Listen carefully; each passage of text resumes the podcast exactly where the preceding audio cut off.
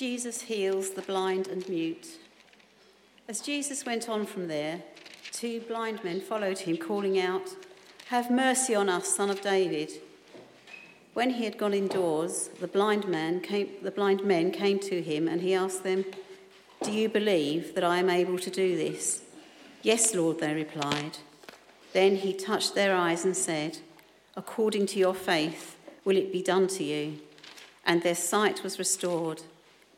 Jesus warned them sternly, "See that no one knows about this." But they went out and spread the news about him all over that region.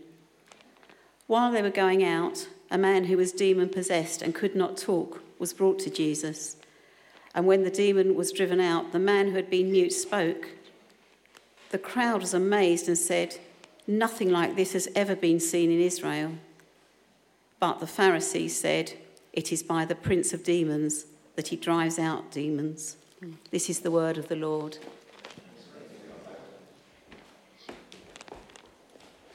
Thanks, Kate, so much. We'd like to keep your Bibles open. Um, the passage was Matthew nine, and we're going to specifically look at verses twenty-seven to thirty, so do have your Bibles uh, to hand. And uh, before we begin, let's let's pray.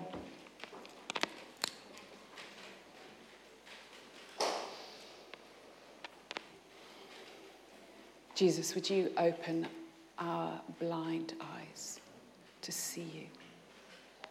To see what you're doing, to see you. Would you heal us, restore us?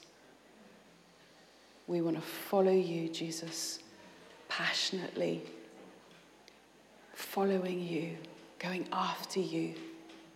So would you open our eyes and bring truth? In Jesus' mighty name, amen. Amen. So we've been following on from uh, Sermon on the Mount, and we are following Jesus now uh, through uh, across the parish of Chanctonbury, uh, looking at the various miracles of Jesus. And um, here we go. There's this one, the two blind men who followed Jesus, crying out, uh, "Have mercy on us, Son of David." And these guys, if you can imagine, two blind men, they were following Jesus and they pursued him passionately, craving. They were going after him and they pressed forward into the house where Jesus was. And if they were blind, they would not have seen the miracles which had taken place, would they? The leper, the centurion, Jairus' daughter, the woman with the issue of blood, they would only have heard. So what was going on in their mind's eye, in the, in the imagination? What were they seeing? What were they seeing in their imagination? Maybe their sense of hearing was so heightened as well, and they were going after Jesus. And they say to him, "Son of David, have mercy on us." And by calling him Son of David, they are recognizing, they're acknowledging him as Messiah. They recognize this is the Messiah. And one of the hallmarks of uh, what, what they would have read, um, or obviously blind, not the blind men, but what they would have heard about the Messiah was uh, that he opened the eyes of the blind. This was a massive hallmark of the Son of God, the Messiah, the Anointed One. And isn't it interesting that Jesus says to them, "Do you believe that I am able to do this?" And I don't know about you, but when it comes to healing, how many of us here would say, "Yes, I believe Jesus is able to do this. Yes, I believe with all my heart that Jesus is able to heal me, able to heal my loved ones, those I am praying for, those I am ministering to, the one standing in front of me. Yes, I believe without a doubt Jesus is able." And it reminded me, um, do you remember in, in Daniel chapter three, the story of Shadrach, Meshach, and Abednego, who are friends of Daniel's, who were uh, refused to bow down to the image which Nebuchadnezzar had set up, and they were being thrown into the fiery furnace uh, because they refused to bow down. And they said, "Our God is able to save us." And then they said, "But even if he doesn't, even if he doesn't, we will. We refuse to bow down and worship. We believe that God is able." But how many of us will say, "Yes, I believe he's able," but will he? But will he? It's at that moment, I think, that doubt comes in. I speak for myself. I'm standing in front of somebody and I say, "Yes, I believe Jesus is able to do this." But what's in front of me is not looking good. It's not looking good. So will he? And you know, so many of us are dealing with the pain of disappointment.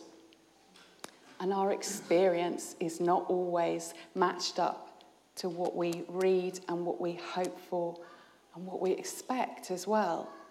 So many of us are dealing with those disappointments. And so when we're ministering to somebody standing in front of us, doubt might come in. And doubt comes for really two main reasons, I think. Fear. Fear that this isn't going to happen. You know, think maybe for, you know, some are, are, are facing real, real challenges, life-threatening challenges. And so fear plays a massive, massive part. And also confusion.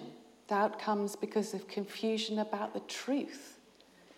That's not helpful whatsoever.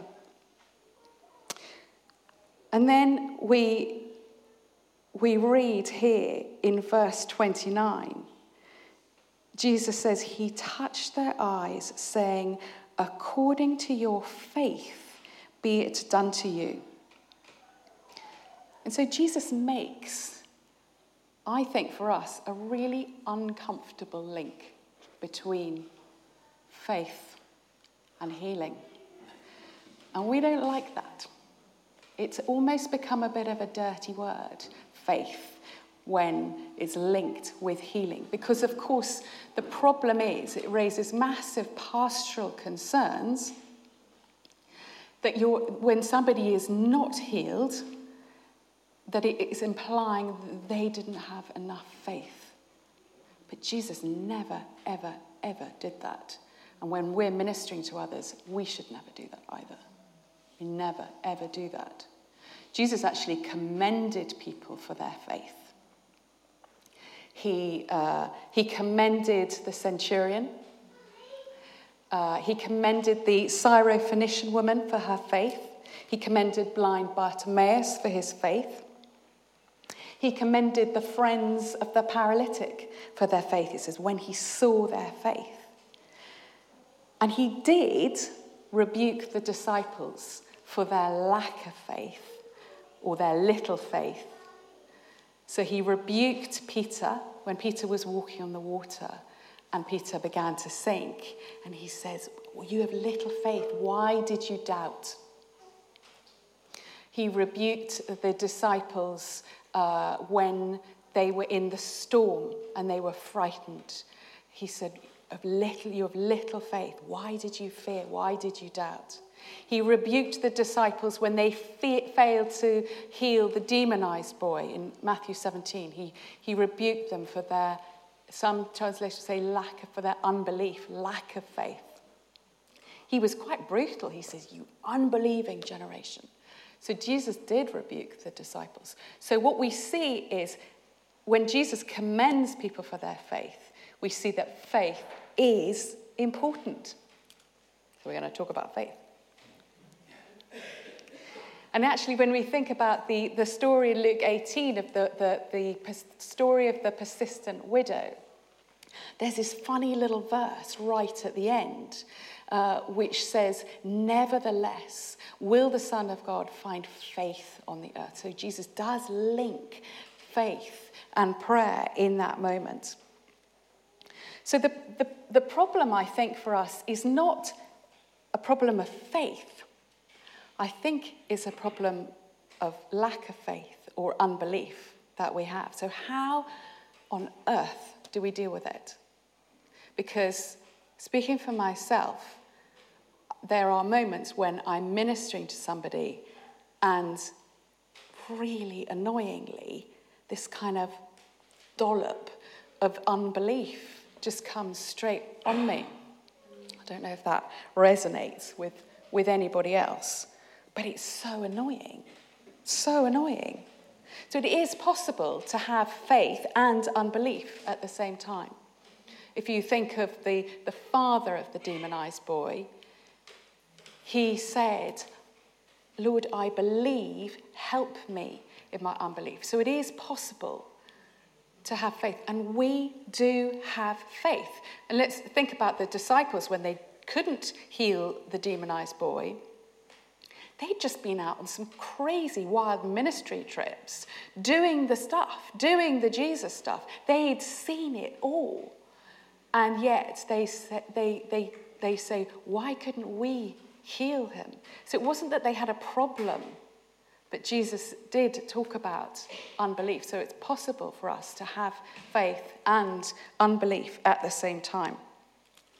And I think that the, the, the reasons for this are many. I think we live in our Western culture with this uh, rationalistic, intellectual thing, which frankly just debilitates our faith. And I'm afraid that the truth is that in the mainstream church, the mainstream church has not consistently believed in healing for a long time. Just to... In case there's any doubt in here, this church does believe, properly believe. And we have amazing leadership which champions healing, thank God, and releases that atmosphere where we believe. But it's not in the mainstream church. So we are putting our heads above the parapets, guys. We are being a bit out there when it comes to healing. But this is what it says in here, doesn't it? And uh, so the other uh, thing which might quench uh, faith or bring unbelief is the environment that we're in. And the faith environment is really important. If you think that not even Jesus could do many miracles in Nazareth because of the unbelief, and uh, that's crazy, isn't it? Not even Jesus, because of unbelief. He could only do a few miracles there. So the faith environment is, is important. Think about um, uh, the blind man who was in Bethsaida. Jesus led him out of the village. And, and then, do you remember Jesus also was pretty tough on Bethsaida and says, woe to you, Bethsaida, because you, you didn't repent because of the miracles that were done in you. So there's a little problem going on in Bethsaida, clearly, that they didn't repent and believe. And so Jesus had led the blind man out of the village. I think that he was, and he told the blind man not to go back into the village.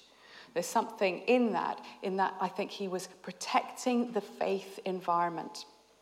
So the faith environment is important. And, and if you think about how Jesus ministered as well, uh, in pretty negative environments, let's face it, the Pharisees weren't particularly happy uh, a lot of the time. And uh, so how did how did Jesus deal with that negative faith environment, which, which you know, quenches faith? How he did it was he spoke truth in that moment. He spoke truth, counteracting what the what people, you know, the mutterings of the Pharisees and what they were saying. And we also need to protect the faith environment, and we need to protect our hearts. And I think that, um, you know, we, again, in our Western culture, we constantly listening to bad news, or whether it's the radio, T V, social media, whatever it is, that bad news and unbelief is being poured into us, and we we are feeding on this stuff. That's what our hearts are, are listening to all the time. We, we're kind of buying into this world system. If A few years ago, I've heard, some of you may have heard this before, but a few years ago I had a waking dream um, whereby I was, uh, it was pretty disgusting, I've, I felt like I was eating out of a, a tin, and it was something like eating dog food. And I was like, oh Lord, that is disgusting, what is it? And I felt him say, you're feeding on unbelief. And I literally was like, okay, we're turning off Radio four. We're turning it off. Turning it off is just constantly being fed unbelief. We need to guard our hearts and feed on truth instead. And then in, if you think about what we're having to listen to at the moment, is all about the, the, the cost of living, the crisis of the cost of living that is looming. And how many of us are beginning to go, oh, panic. What am I going to do? Going to have these enormous bills coming in and from October. So what, how do we respond to that? Because that's fear. That's ant- We're indulging in anticipatory fear of the future. Who is your provider? God is your provider. God is my provider.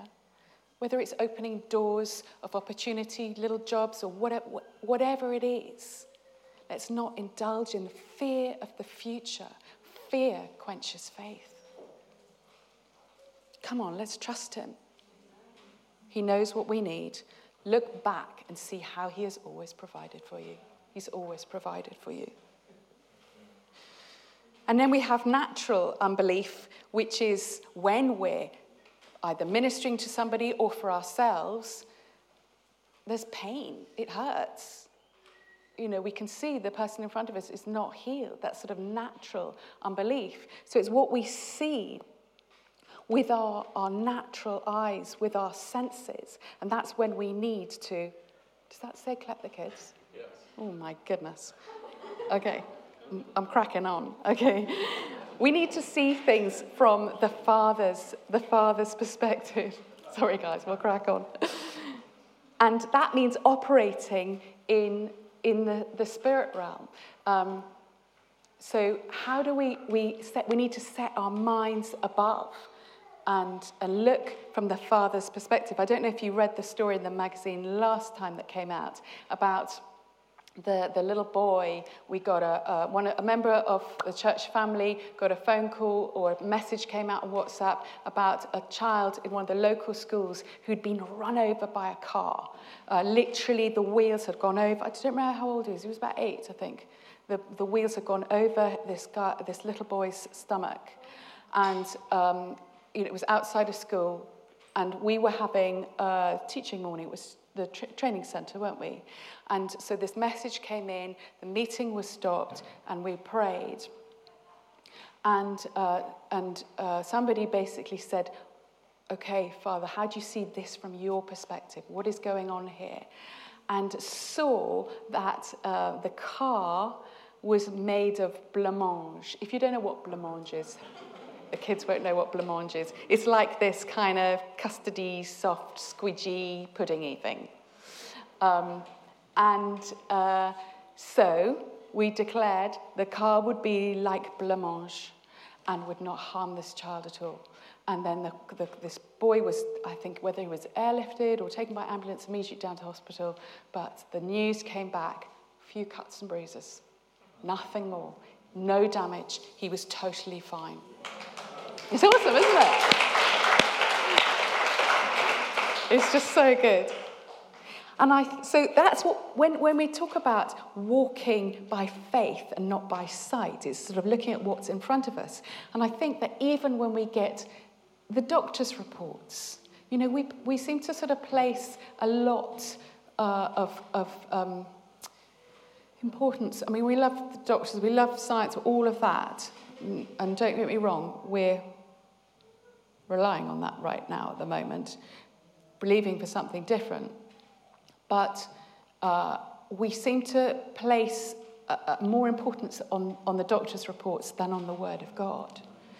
And uh, I never forget, uh, a few years ago, uh, some friends of ours who are part of this church family She was expecting her first baby. And um, the the we got a phone call saying, please, can you pray? Uh, the, the doctors have said this baby is nearly at full term, but this baby is not uh, doing well. And there's panic. The baby's, they're, they're saying the baby's too small. Uh, the, the consultant basically had said, um, from looking at the scan, there is not enough fluid around this baby. And the consultant had said, guys, you need to prepare yourself. We need to get this baby out. You need to prepare yourselves that this baby's going to be very small. Um, and so prepare yourselves. And they'd they'd gone from the hospital. And in fact, it was her birthday. So they went out for supper and they said, could we come and, and get you to pray for us? So Patrick and I prayed just before we arrived. before they arrived. And I, I had this uh, picture in, in my mind's eye um, uh, and, and a sense that uh, of the Lord saying, "Is but is the scan true?" And so they arrived, we prayed, and then I had this picture of her um, at about midnight lying with her husband beside her and she going into natural labour. Um, so we, that's what, how we prayed. And uh, the next morning, we got a, a call basically saying that that is exactly what had happened. The baby was born at seven o'clock and uh, was a good, healthy seven and a half pounds. And, and, and it was all good. It was all good. But the consultant had said and the scan had said, so do we not need to question, just say, okay, but Lord, what do you see? What do you see? Look at it from a different way. And pray that. And that child is part of our youth team now, um, and he's doing well. And two other babies came along. So how do we uh, grow our faith? Uh, sometimes I think we can think, I need to muster faith. I need to, uh, I've got to have faith. I've got to have faith. But I don't think it ever works. It also then becomes all about me. And of course, faith is actually like a mustard seed. I always think, you know, in the N I V it says, uh, if you have faith as small as a mustard seed, it, actually the word small isn't in there in the Greek. It says faith as a, like a mustard seed. In other words, it's something that grows. And the foundation for beginning to grow our faith comes through the knowledge of the truth. And the truth, as Patrick was praying earlier, we can rest in the finished work of the cross. It is all done. So that I'm not having to, if I come and think, yes, Jesus, I believe you can do this, but will you? Oh, hooray, you already have. You've already done it. So we can rest on that truth. We can come from that position of looking back at the cross. For those of you who are up on Chantbury Ring for the service, when James gave an illustration of Jesus on the cross, and we're praying and looking back at the cross. He has already paid. He's already bought. The, the healing has already been atoned for. It's already bought and paid. So we can go, ah, but you've already done it. And then we need to crack on. We need to do the stuff. Do you remember when uh, Moses was standing in front of the Red Sea? All God asked him to do was hold his staff out, and God was doing the rest. So for us, that's all God asked to do, is to crack on and minister and do the stuff. And then faith is like a muscle and grows stronger as we exercise it. And then if you think about the parable of the talents, God gives us greater responsibility as we go, as we exercise, as we do this. And I can remember years ago, Patrick was uh, preaching um, uh, about healing um, up at H T B. And we were helping, doing ministry and giving words of knowledge. And I think you were speaking in the morning, and then we were speaking in the evening. And in the afternoon, I remember I was, um, I remember going out for a walk, and I was pushing my pram, and I was like, Lord, we want to see the big stuff. We want to see the lame walk. We want to see the blind eyes open. And he went, great, I'll give you a word of knowledge about that. And I went, ah, no, no, panic. I can't give that word, no. But we're growing, aren't we? We're growing. And as we go, we're given greater responsibility. Faith is actually a fruit of the Holy Spirit. The, the Greek word for faith is pistis. So when we think about the fruits of the Holy Spirit, love, joy, peace, patience, kindness, goodness, gentleness, faithfulness, it's actually the word faith, pistis. It's a fruit of the Holy Spirit. So more Holy Spirit, please. More Holy Spirit. Come and fill me that all the fruits of the Spirit would pour out. We feed on truth. We feed on experience. Get around people who are doing this stuff, who are seeing healing. Come and join the Healing Centre team. We would love that. If you're part of a K S C, we'd love it. We, we're all called to this, aren't we? Go, heal the sick. Do the stuff. We'd love it to be part of the, the Healing Centre team. Feed on the testimonies. We've got loads of testimonies coming out all the time. And then start practicing seeing from heaven's perspective in your imagination. Do, do you remember in the Old Testament, we talk about um, it talks about seers, seers who see in your mind's eye. That is a vehicle that God uses, our imaginations. So set our minds uh, above. And of course, our model is Jesus, who said, uh, I only do what I see my Father doing. He, he said, I can do nothing of my own accord. He said, I speak of what I have seen with my Father. I, uh, the other day, I was um, in my vegetable garden, and I uh, was... Uh, my neighbour came along, and I was sort of peering over the fence and seeing what he'd got in his vegetable garden, and his vegetable garden looks a bit better than our vegetable garden. And I was saying, oh, all right, Pete, what are you doing? What are you growing there? And uh, he said, oh, I'm growing green manure. Oh, hello, what's that? And he said, well, we're going no dig. And I was like, oh, OK, I've heard about no dig. Um, and he, I said, what are you going to do? He said, well, he said, I'm fed up with digging. I does my back in. And uh, in fact, do you remember he had a really bad back and you prayed for him? Uh, you, no, you didn't. He said, Pete, would you like prayer? And he went, nope, nope, no thanks. We love Pete. Anyway, um, he, uh, he, so he said, I said, all right, what do you do then, Pete? He said, well, I'll grow this green manure and then let it mulch down into the soil to feed the soil. It gets nitrogen in the soil. And then I'm going to put cardboard over to suppress the weeds. Okay, right. And then I'm going to put a load of compost on the top, quite a big layer of compost. And then uh, I'll sow into that. And he said, we went over to Kent to see this amazing vegetable garden. And it's just, the crop is just unbelievable. He said, but I'm fed up with weeds. And I thought, man.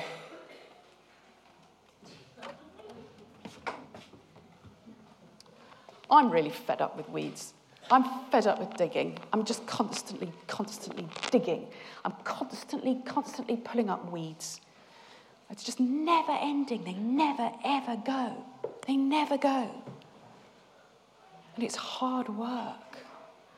And I just thought, this is just like, this is like what it feels like to me. I'm trying to dig up the weeds of unbelief constantly. And I'm fed up with it. But the principle of no dig means you're not disturbing the good soil. And the principle is that the weeds are suppressed. And the principle is you're feeding the soil. And I just thought, do you know what? I need to feed the soil of my heart. I need to feed the soil so that good seed and good crop can come, rather than uh, just feeling. It's the thing about mustering faith. No, let's feed the soil. Feed the soil of our hearts. And I almost see, like when you're placing the cardboard, it's almost like you're You're placing, like, imagine your cardboard or newspaper, it's like you're placing the words, the word of God on this to suppress the weeds, to suppress the weeds of unbelief and not allow them to come into the light. And eventually they will die. They will die. The more that faith comes as you feed the soil of your heart so that good seed comes in. There's this... Um, Beautiful verse which just struck me recently because I grew corn on the cob for the first time. And I was, I had this enormous uh, sweet corn, and I was like, wow. This started as a tiny seed. It started as a tiny, tiny seed. And Jesus tells the story about the farmer going to sow seed. And he says he doesn't know how it grows, but he places the seed into the good soil, and then the harvest comes. So I would just love to encourage encourage you now, rather than digging away and mustering faith and pulling up constant weeds of unbelief, to begin to feed on truth. The truth is, it's all bought and paid for. You can rest in the knowledge that he's done it, so that we have no problem in standing up and saying, I believe you can do it, but I believe you have done it. And we can feed on truth, feed our hearts, switch off the radio, the T V, the bad news, switch it off, get your nose in the Bible, and feed, and just make this good, good soil. Let's stand.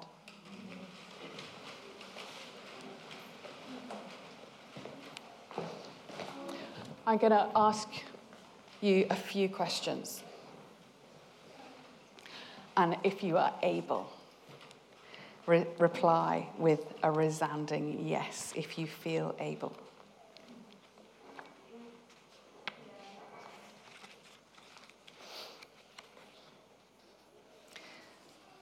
Do you believe that the New Testament accounts of the healings and miracles performed by Jesus and others in his name are true, that they actually happened? Yes.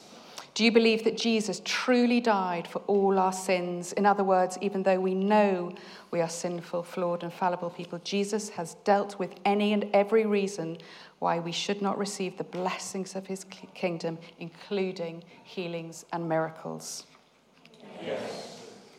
Do you truly believe that Jesus was raised from the dead, that he's alive now? Yes. Do you believe what the New Testament teaches about Jesus, that he is the same yesterday, today, and forever? In other words, that he would react to a request for healing in exactly the same way today as he did two thousand years ago? Yes. And do you believe his promise that where two or three gather in my name, there I am with them? He is present with us. Thank you, God. Well, as, as we have made these declarations, Lord, we believe you are present with us, and you are present to heal. That is your nature. It's who you are. It's your desire to heal. And we rest in the finished work of the cross. And we invite you, Holy Spirit, to roam our hearts and to give us resolve to turn back to the ancient ways, and that we would feed the soil of our hearts. And even now, Holy Spirit, continue your work of healing. Bring full restoration. I had a sense when we were worshipping that um, there may be someone here with um, endometriosis. He's finding it, struggling to conceive. So even now, we speak to the endometriosis, and we command you to dissolve. And we declare wombs to be open, babies to come. I had a, a sense also there may be someone here struggling with M E, chronic fatigue.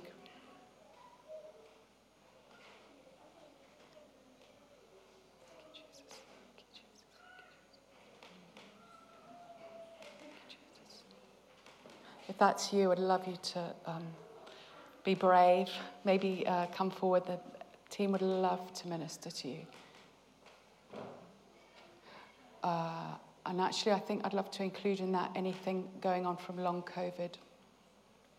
We we we had a friend we ministered to in July uh, who just said, oh, I have to go to bed for three hours, um, struggling with long COVID. And so we just prayed for that. We were in the road. We prayed for her there and then. And next day, sent us a text. She said, I feel normal. I feel normal. I feel normal. And she keeps texting saying, thank you so, so much. So grab hold of that testimony. If any of you are struggling, we just break off long COVID over you now. We say, be healed. All, any symptoms, any loss of uh, sense of smell, be restored now in Jesus' name. Be restored. Mm, any brain fog? Shh, shh, brain fog. Go. Thank you, God. Thank you, Jesus. Any spiritual long COVID? In other words, can't quite get yourself going again. Can't kind of get going. Just break that off in Jesus' name. Thank you, God. I also had a, a sense of, I had a picture that there of um, somebody up in a tree, and it reminded me of the story of Zacchaeus. And I have a sense there may be somebody here who's just stumbled into church and is feeling on the edge. It's like, they don't really want me. Those people there don't want me. I'm not good enough. But Jesus says to you today, come down from the tree. I'm coming to your house today. I'm coming to your house today.